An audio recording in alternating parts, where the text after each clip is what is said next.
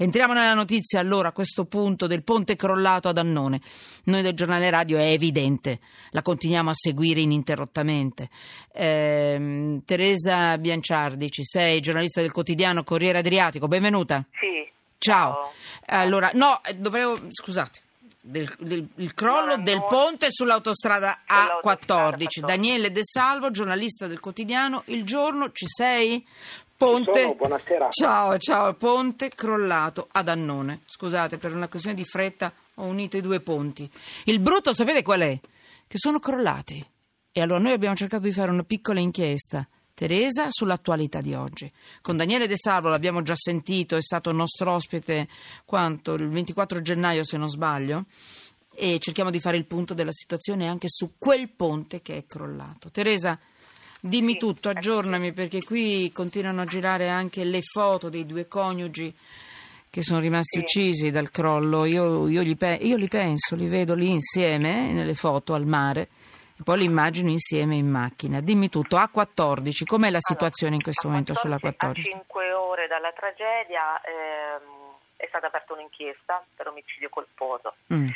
plurimo. Eh, la Procura di Ancona, con il titolare la PM Irene Bilotta, che si è recata sul posto, l'area è stata posta sotto sequestro e per il momento insomma, l'ipotesi di reato è- è- è quella appunto che ho detto prima, omicidio colposo plurimo. Siamo più o meno nei pressi di Camerano, giusto? Nella- vicino a siamo Ancona, Anconetano. Esattamente, Eh. sì, diciamo nel cuore delle Marche, cioè proprio nel centro tra delle province tra Ancona e Macerata. E questo, questo viadotto ehm, era sottoposto a dei lavori. Ricordiamo che ci sono eh, due per- operai che lavoravano alla manutenzione del Eh, ponte e sono caduti da 7 metri d'altezza, è sono vero? caduti e, c'è un aggiornamento perché anche un terzo operaio è rimasto ferito e non, Come non è in pericolo di vita, Ah. nessuno dei tre è in pericolo di vita e sono stati ovviamente sottoposti a tutti gli esami diagnostici no, del caso per escludere schiacciamenti, Sì. Quindi due morti e tre feriti a questo Due morti esattamente. E gli operai in- che sono stati ricoverati e trasportati nell'ambulanza all'ospedale di Torrette di Ancona, un ospedale regionale, e mm, sono ovviamente sotto shock. Hanno raccontato di, di ricordare solo di essere precipitati con il ponte, quindi loro sono caduti dal- da 7 metri di altezza esattamente quando il ponte è crollato. No, ovviamente non sono riusciti ancora a raccontare perché eh, questi sono momenti drammatici no? in cui loro hanno detto adesso noi vogliamo solo riabbracciare le nostre famiglie, ci sentiamo miracolati e, e non, hanno, non- non hanno spiegato il dettaglio né hanno chiarito cosa stessero facendo in quel momento Mm.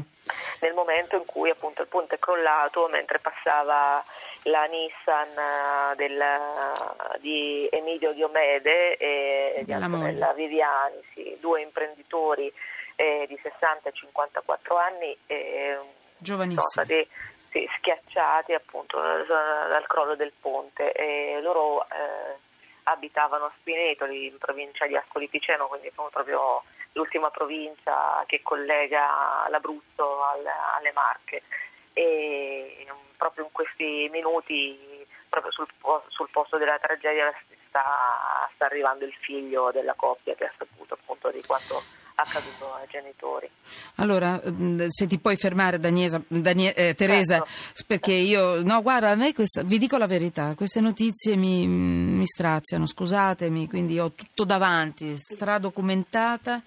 Io continuo, ho davanti a me la foto di queste due persone e continuo a pensare, cioè due persone escono di casa, ciao, salutano il figlio e, e proprio in quel momento crolla il ponte. Ma, ma perché non c'era nessuno lì sotto in quel momento? Io una cosa divento matta, penso al dolore. eh. Quando succedono questi lavori, io, io lo, lo lascio così, sotto inchiesta, denuncia, ma non si può bloccare quel tratto di autostrada. Blocchiamo, piuttosto facciamo più strada, facciamo un'uscita, facciamo un rientro. Basta, cioè non si può aspettare che ceda una struttura provvisoria a sostegno di un cavalcavia Però mi fermo qua, non è un'accusa né un attacco a nessuno. Daniele De Salvo, giornalista del quotidiano Il Giorno. Eh, questo è già successo in passato, è successo il 22 gennaio del 2017, noi ci siamo sentiti, un ponte che è crollato ad Annona. Poi, poi ci siamo risentiti, abbiamo fatto gli aggiornamenti di tutta l'inchiesta. So, si sono persi i documenti e i rimpalli fermano la ricostruzione e penso anche un po' le indagini. Mi fai un aggiornamento veloce per piacere, perché c'è... È una vergogna sta cosa. Teresa, se devi andare a lavorare vai. Eh. Infatti, vai, saluto, vai. eh, Corriere Adriatico. Ciao, grazie. Ciao. Allora, c'è poco da aggiornare, nel senso che tutto di fatto è fermo a quel 28 ottobre del 2016 quando il ponte è crollato. Non si, conti- non- si continuano a non trovare i documenti per capire di chi è la proprietà del, del ponte, l'inchiesta ministeriale è ferma, è ancora in corso e non si conoscono le risultanze, ci sono tre persone indagate dalla Procura della Repubblica di Lecco ma non si sa a che punto so- siano le indagini, anche perché si attendono le risultanze dell'inchiesta ministeriale. La situazione è ulteriormente peggiorata perché in tutta la Lombardia non vengono più rilasciate autorizzazioni per i Pazzesco. trasporti pesanti, per i tir, perché nessuno sa quanto i vari cavalcavia Certo. eh, che ci sono per la Lombardia possa- siano in grado di, di reggere il, il peso dei Senti, in una battuta e camion. poi ti lascio. Dove sono fi- cioè, i documenti sono stati persi in un trasferimento da a, me l'avevi detto in diretta, Sono ma stati persi veloce. nel trasferimento per la provincia di Como e quella di Lecco e i vari comuni enti locali. Allora parleremo, eh? guardate, delle, delle, mi avete segnalato un- le autostrade anche vicino ad Asti incompiuta, altro argomento, altra cosa, ma non vi lasciamo soli al nord, perché dite, dite sempre che parliamo un po' di più del sud, ma il sud a volte ha più problemi. Daniele De Salvo, il giorno, grazie.